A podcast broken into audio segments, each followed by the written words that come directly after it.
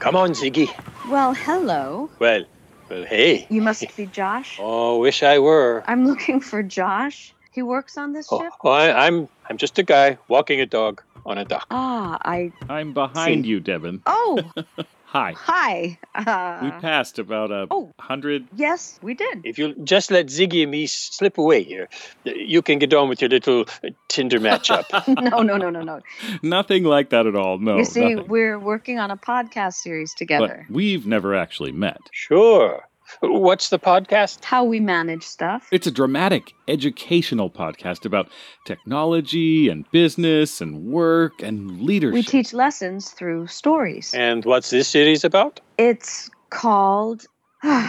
you do this one. it's called How Not to Suck at Consulting. And the lessons are about how to succeed in a world that uses technology and temporary contractors rather than permanent employees. So why are you here in Germany, in Hamburg? A lot of small companies here are struggling with this problem. I play the owner of a company that moves and stores and processes coffee. Ah, coffee logistics.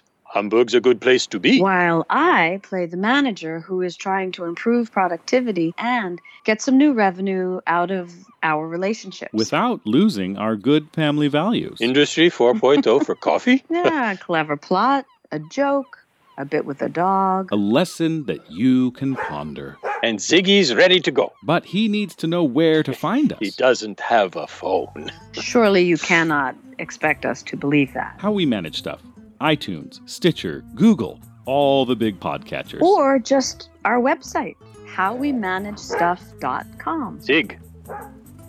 Guten Tag.